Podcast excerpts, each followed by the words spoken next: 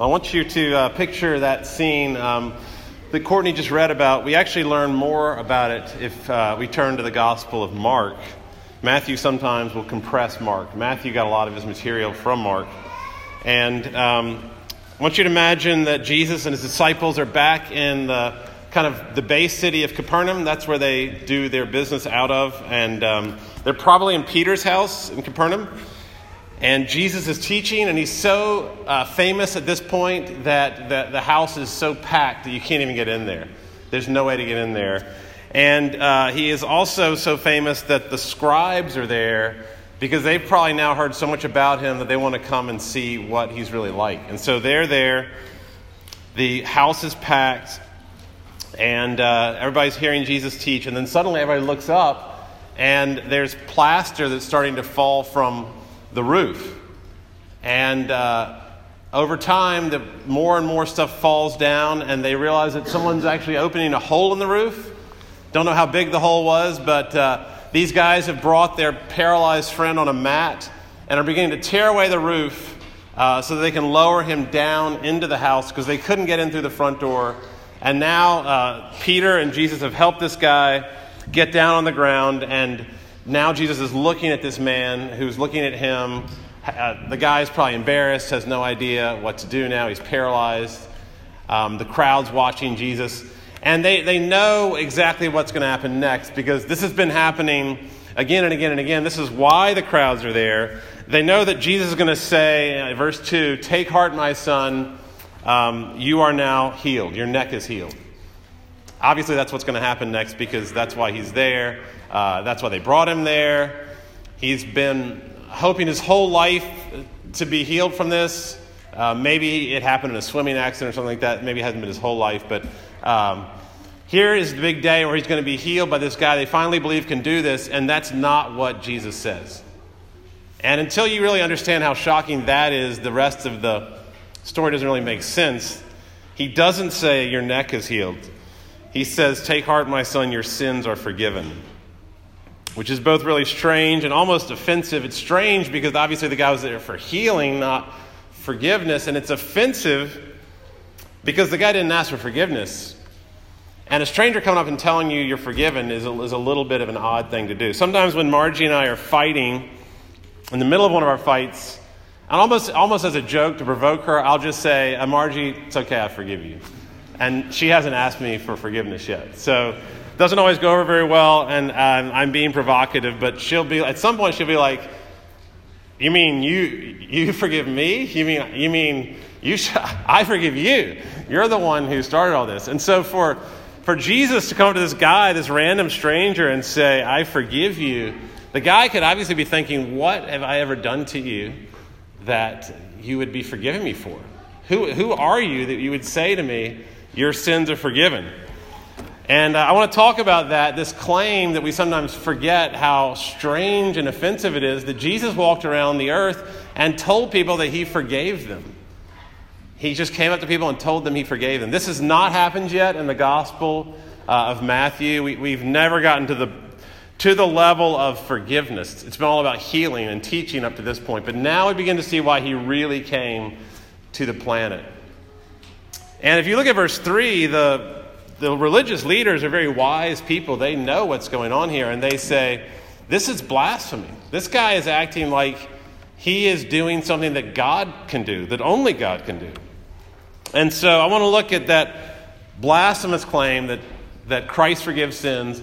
And then, kind of as a corollary, an equally dis- disturbing part of the story, which is that basically Jesus says, I only dwell with sinners. Because I came to forgive sins, the only people that I really dwell with are people who are sinful, uh, who know they need forgiveness, people who are in desperate need of forgiveness. That's the people I'm close to.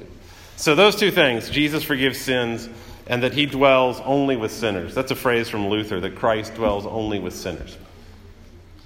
So, first of all, verse 2 when Jesus saw their faith, and it's interesting that it's their faith, it's the guy's faith, it's the faith of the friends up in the roof. It's their collective faith. So sometimes we can have faith for each other. We can have faith to help each other get to Christ when we can't get to Christ. Uh, we, when Jesus saw their faith, he said to the paralytic, your sins are forgiven. And I want you to notice there that he didn't actually, the paralytic didn't say anything. Uh, there was no words exchanged. And so the only qualification for forgiveness uh, is really not much of a qualification at all. It's just desperation. Uh, the, the qualification is just this desire to have what he, what, to get what he has, to, to have the forgiveness that he offers. I, I was um, on a retreat down at Flat Rock one year, church retreat, and I got there, and this is the only time this has happened, but I forgot to bring my uh, lamotrigine, which is a medication I need for seizures. I have seizures at night sometimes, and so uh, I was very desperate at that moment to get some of this stuff. So I drove to Asheville and back at midnight to get this stuff. And if you want to call that you know, noble or um, impressive, then go ahead and call it that. But really, it's just desperation. And so when a person has faith, what this guy had faith, these friends who let him down through the roof, that's just desperation. Uh, faith is not really a, a, virtue. It's not something to take um, to pat yourself on the back back for or take credit for. It's simply saying, "I'm driving to CVS in Asheville to get this thing that I have to have," and that's what happens here. There's no words that are exchanged. It's simply this action. Jesus saw the, the man's need, and he said, That's good enough for me. And then he knelt down and looked him in the eye and said, Take heart, my son, your sins are forgiven. And again, think about that. Um, that he, he's not saying God forgives your sins. He's, he's saying, I, I have authority on earth, verse 6. I have authority on earth to forgive your sins. I, I am the one who can offer you this, the greatest of all gifts, to have your sins forgiven.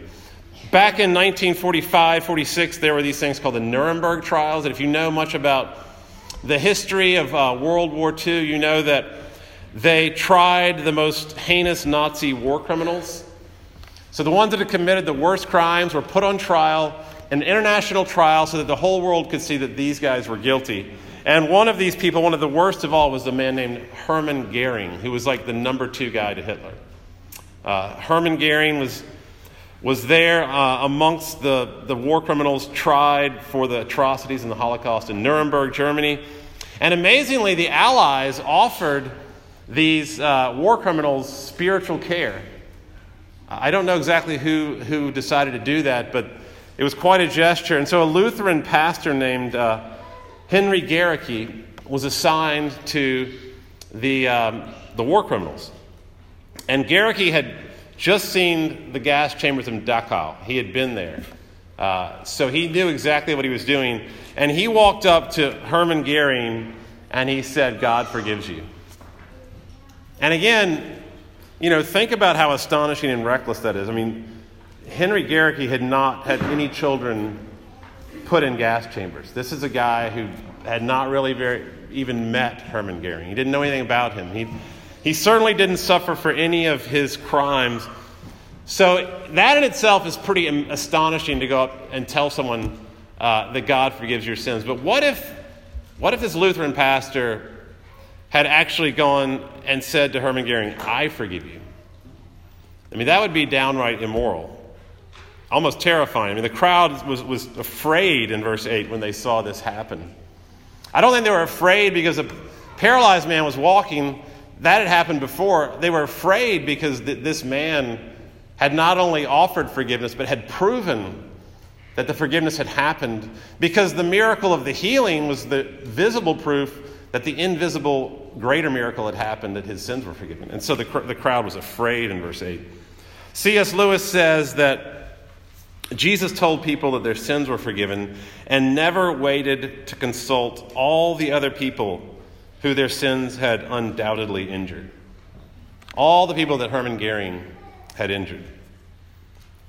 Lewis says Jesus unhesitatingly behaved as if he was the person chiefly offended. And this makes sense only if he really was the God whose laws are broken and whose love is wounded in every sin. So, you know, basically, this sermon will have achieved its aim if you are to leave here today knowing that you are completely forgiven and that you're astonished by that, that that hits you with a new vigor today, that you are completely forgiven. I mean, the scribes say the man is blaspheming because the, the mortal claiming forgiveness um, is a claim to be God, just like Lewis said, C.S. Lewis said. Isaiah 43 25, God says, I, I am he who blots out your transgressions. And the scribes knew that Jesus was claiming to be that God, the one who blots out our transgressions. And so the, the question is do you understand what that means about your life? That your, all your sins that are past and present and future have been forgiven? If you have faith in Christ, that desperation to have that happen to you, that that is offered to you, and therefore, if you receive that, how much that makes you upright and, and able to stand straight and have your, you know, with your shoulders straight and without shame, without guilt. Notice that Jesus doesn't just forgive him, but he says, take heart, which means, you know, your guilt, which takes the heart out of you. I mean, if you've suffered under terrible guilt, it takes the heart out of you. And Jesus is saying, I want to put that heart back in you. I want to, get, I want to strengthen your spine with steel courage to continue to walk upright in spite of the fact that you have sinned terribly. You know, King David had done horrible things. And even though he was forgiven, King David never again could discipline his sons with, with any authority. And that's why the kingdom was destroyed, because David had no heart. He could not speak with moral authority into the situations of his terrible sons. And it destroyed his kingdom. And so Jesus says to this guy, you're, you're, you're a son. You're a full son, a son of God, in the image of God, a full Israelite. And I want you to take heart, and I want you to take heart that not only are sins forgiven, but you can walk uprightly and stand straight and tall, knowing that you are fully a child of God. And the physical miracle is a reflection of the moral miracle. When he says, Rise and pick up your bed and go home, you know, years of being bent over and stooped over physically and morally are suddenly just gone. In verse 7, it says, He rose and he went home. And the difference in the posture and the bearing of that man physically is, is equal to what is spiritually and morally going on behind the scenes. But this guy is now standing upright, forgiven and free and righteous, totally restored to society, every part of him, the body and the soul. The same thing happens in Matthew's story where Matthew is this slick and dirty and greedy tax collector. But after Jesus forgives him and says, Take heart, my son, my son, a son of Israel, a true son of Israel, son of Abraham, what does Matthew go and do after that? He, he writes the Gospel of Matthew. God chooses this person who was a tax collector to write the Gospel of Matthew, to record this story.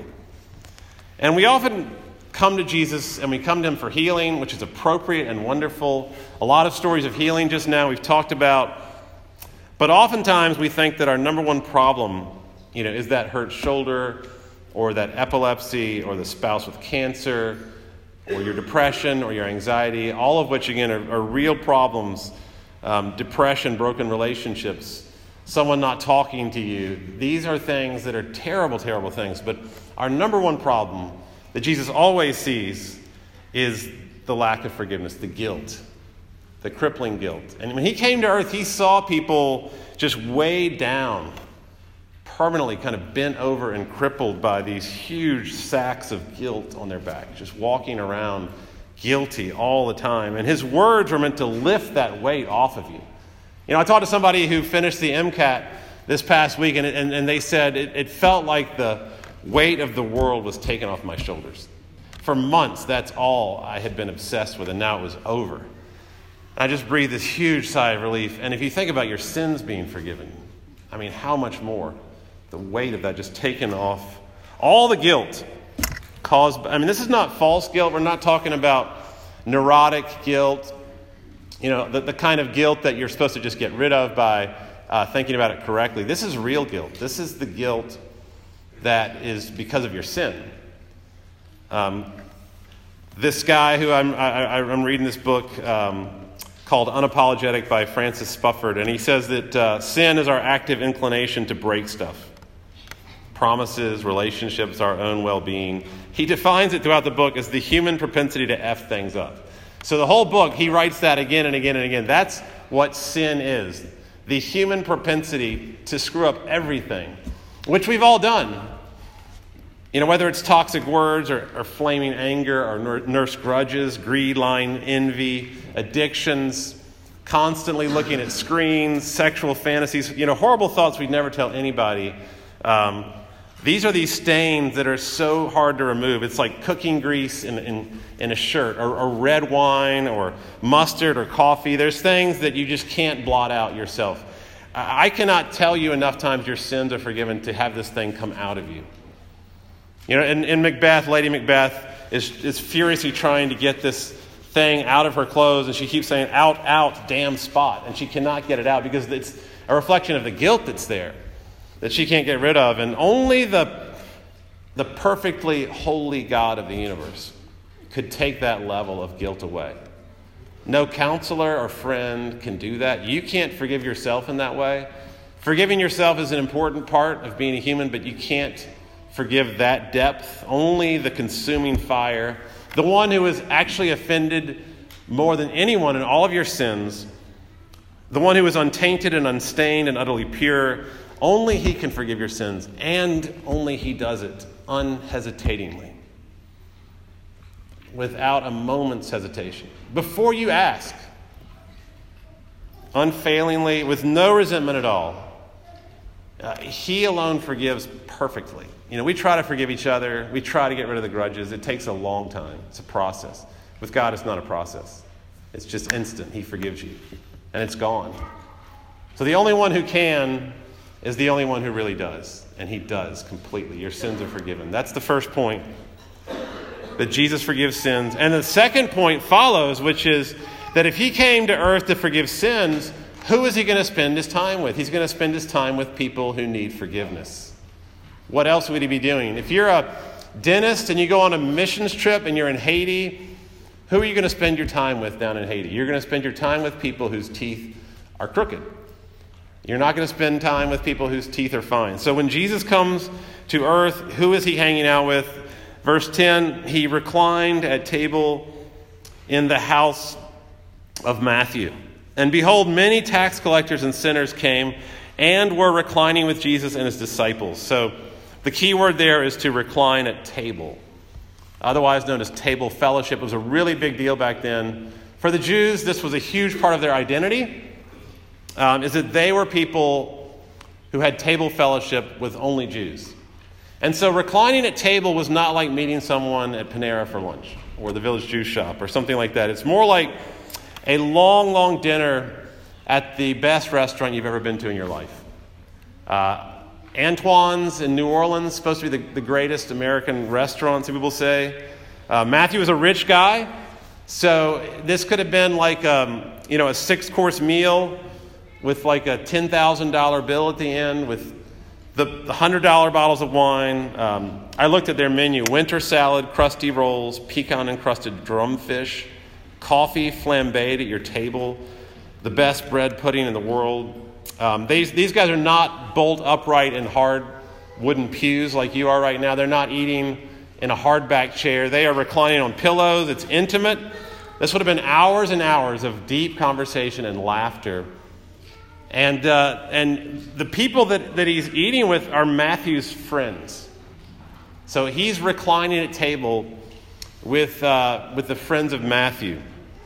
If you look in verse 9, you notice that Jesus passed on from his house and he saw a man called Matthew sitting in a tax booth and he said, Follow me. And immediately Matthew rose and followed him. So Matthew was forgiven. And as soon as he was forgiven, uh, the tax collector texted all his friends, like, You've got to come and meet this man who forgave me. And I got to throw this huge party in his honor because he has done something for me that no one has ever said to me before. He, is, uh, he has invited me into his company and he's forgiven me. And so Matthew has this gigantic meal for all his friends. Matthew is not like Fantine and Les Mis, kind of a gentle, um, you know, victim of society.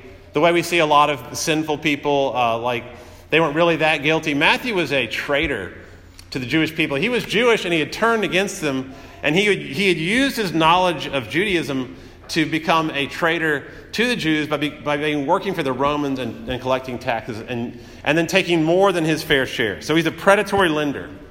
He's preying on the poor. He's like one of those guys at the quick cash store. Um, he's a terrible man, a despicable man. And so the Jews are right to wonder why Jesus is eating with him. And then the friends of Matthew, you can imagine the friends of Matthew. This is like the Capernaum underground, the Capernaum mafia. These are violent, hardened, you know, strip club owners, drug dealers, gamblers, hard drinkers, scratchy voices. These are people that we don't spend a lot of time with. But those are the ones that Matthew had in his, you know, in his phone. Like those are the first guys that he would call, and now they're all at this house. And so they're eating with Jesus. You can understand why the Pharisees are standing outside the house looking and saying, What is going on in there? Why? We thought that, that he was respectable. We thought he was a rabbi. We thought he was a leader of the Jews. And they're talking, the disciples, notice he does, they don't go to the, they don't go to Jesus. Um, the Pharisees don't go to Jesus, they go to disciples. So, so the disciples, I imagine, are standing kind of on the perimeter of the house, maybe on the porch, and they're drinking their O'Doul's or some other non alcoholic beverage. And they are kind of one foot in, one foot out, not sure if they really want to go in there or not. And so the Pharisees come to them and say, Why does your teacher eat with tax collectors and sinners? And the reason they're indignant, again, is because part of the Jewish identity was you do not eat with a Gentile. I mean, God, God said that in the, in the Old Testament, in the Mosaic Law. He put these food laws in place so they would not eat with the Gentiles because if you eat with a group of people, you become like them. That's, that's the way you had fellowship and intimacy, and you would begin to intermarry with those people. These were your neighbors and friends that you would eat with. And so God said, Don't eat with them because if you be- eat with them, you'll become like them. You will lose your Jewish identity. You'll become like the Gentiles. You'll become merciless and hardened. Uh, you'll become, you know, all these things that they don't want the Jews to become. And so limiting table fellowship with the Gentiles was part of God's plan for the world to preserve Israel's identity. But, but now that Messiah has come, and these people want to be with, with Jesus and God's people, uh, these laws are not necessary anymore. And so the Pharisees are misusing the laws to exclude these seekers, these people who are forgiven and coming into Israel, and the Pharisees are using these laws to feel superior um, whereas the point of the laws was to protect Israel from becoming cold and retributive and merciless and graceless like the Gentiles. And that's why Jesus says in verse 13, I desire mercy and not sacrifice, because the point of the table fellowship laws was for mercy ultimately. So that Israel be different from the world and could invite the world in, not exclude the world, feel superior to the world. So often the church does that, though. Um, we, we hoard the grace of God and we exclude the world, feeling superior to the world. But Jesus says, I desire mercy, not sacrifice. Mercy for people who are sin sick and tax collectors. And for self righteous religious people, too, mercy. Verse 12, he says, Those who are well have no need of a physician, but only those who are sick, which is ironic um, he probably looked at the Pharisees kind of with a sidelong glance, smiling, knowing that what he was saying there was not exactly true, because he's not saying that there are some people who are well and there are other people who are sick, and I came only for the sick people. That's, of course, that's not what he's saying. He's, what he's saying is, you're all sick. Some of you know that, and some of you don't know that, but you're, you're all sick. And so I'm inviting you to, to stop using these laws of, of food laws and these table fellowship laws. Stop doing that and using those to cover up your guilt and come inside and let me heal you. Those who are well have no need of a physician, those who are sick, and I want you to come and say that you're sin sick, that you are sick, that you need forgiveness. Unfortunately, so much of the time we use moral comparison to cover over our sin sickness. So, Instead of asking for forgiveness and dwelling with others who are sinners, we try to say, you know, I go to church, I read the Bible, I pray, I tithe, I volunteer, I do this, that, and the other. And therefore, I thank you, Lord, that I'm not like these other people cheaters, sinners, adulterers, tax collectors. That's a, actually a prayer uh, that a Pharisee prayed that Jesus called out in Luke 18 9. I thank you, Lord, that I'm not like these other people. But how often do we think that? If you're a Christian um, like me, that's so often the way we think. I thank you that I'm not like these other people. A preacher I've been listening to ever since I heard him preach live uh, is named H.B. Charles, one of Jonah's favorite preachers. I encourage you to listen to him. He says there are only two types of people in this room right now those who are sin sick and know it, and those who will leave here talking about what's wrong with everybody else here today. So the, there's only two types of people in this room right now those who are sin sick and you know it, and then those of you who are just saying, I'm not like the rest of them. I'm better than the rest of them. And the fact is, of course, we're all in the same boat and we all need massive forgiveness. And the question of the passage is are you going to come and enter into Matthew's house with all these sinners? Are you going to identify with sinful people? And thrilled to be invited there. It's kind of like the older brother and the younger brother in the parable of the prodigal son. God throws this huge party for his younger son who's come home, he's been forgiven. The older brother is standing outside and not willing to go in. And he's like, Dad, I've lived with you my whole life. You've never thrown me a single party. And, and God says, All that I have is yours. All I have is yours. Come and join the party. Your son was lost and now he's found. Come and enter in. And that's what, that's what the application is for us, too. Are we going to stay outside the house like the cold Pharisees and be judgmental, or the lukewarm disciples? Or are you going to go into the house where Jesus sits? Because he dwells only with sinners. And if you feel distant from God right now, that could be part of it. not saying that's the whole thing, but that could be part of it, is that you have stood a little outside the congregation of sinners and you're kind of waffling or judging maybe out there. But I know that you can't feel close to God if you're not inside of Matthew's house. Because you've got to be there with the people who are being forgiven and rejoicing. You just can't, there's not, you're not going to feel close to God if you're not in the congregation of the sinful, the forgiven sinners. A lot of times it's hard for me to think about how I sinned. We pray at night as a family and we confess our sins to each other, and I have to. I have to come up with this stuff. It's really tough. The praise is okay. That's pretty easy. The thanksgiving is pretty easy. The asking prayer for other people. But the forgiveness part, you know, I, I've got to like think really hard. What did I do today? And of course, my children or my wife could immediately tell me, like in an instant, well, let me, sometimes they'll even say, Dad, what about, you didn't mention that. But somebody sent me a text on Tuesday and said, Some people talk as if meeting the gaze of absolute goodness would be fun. They need to think again. They're only playing with religion. And when you stop and think about meeting the gaze of absolute goodness, are you going to be okay? Are you going to be fine there? Like, I'm good? You know, me and absolute goodness, we're good. You know, I, I thought I, I, read that and I thought I, I am really, I really am guilty. I really do need forgiveness. I am not better than other people, as I so often think. That Jesus didn't come down here to improve my life a little bit. He didn't. He didn't come to teach morals. You know, people think that Jesus came and he was a great moral teacher. That's not why he came. That was a little part of it. He didn't come to heal people. He didn't come to soothe people's consciences. He didn't even come primarily so that we could go to heaven. He came so that he could die for sinful people and have them forgiven. That was his great gift.